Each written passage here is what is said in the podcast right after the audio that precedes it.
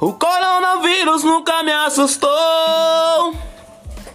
Eu já peguei coisa pior, e ainda chamei de amor. Eu já peguei coisa pior.